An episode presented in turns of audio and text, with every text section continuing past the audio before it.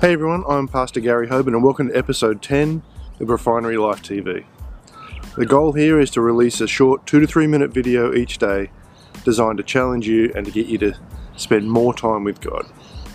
Today we're going to talk about great is His faithfulness.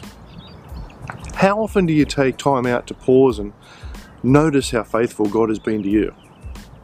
Recognizing God's goodness towards you is important.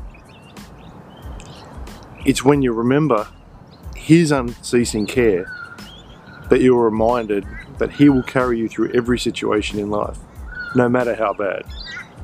It was God's faithfulness in adversity that led King David to write Psalm 40 1 to 3. It says, I waited patiently for the Lord, and he inclined to me and heard my cry.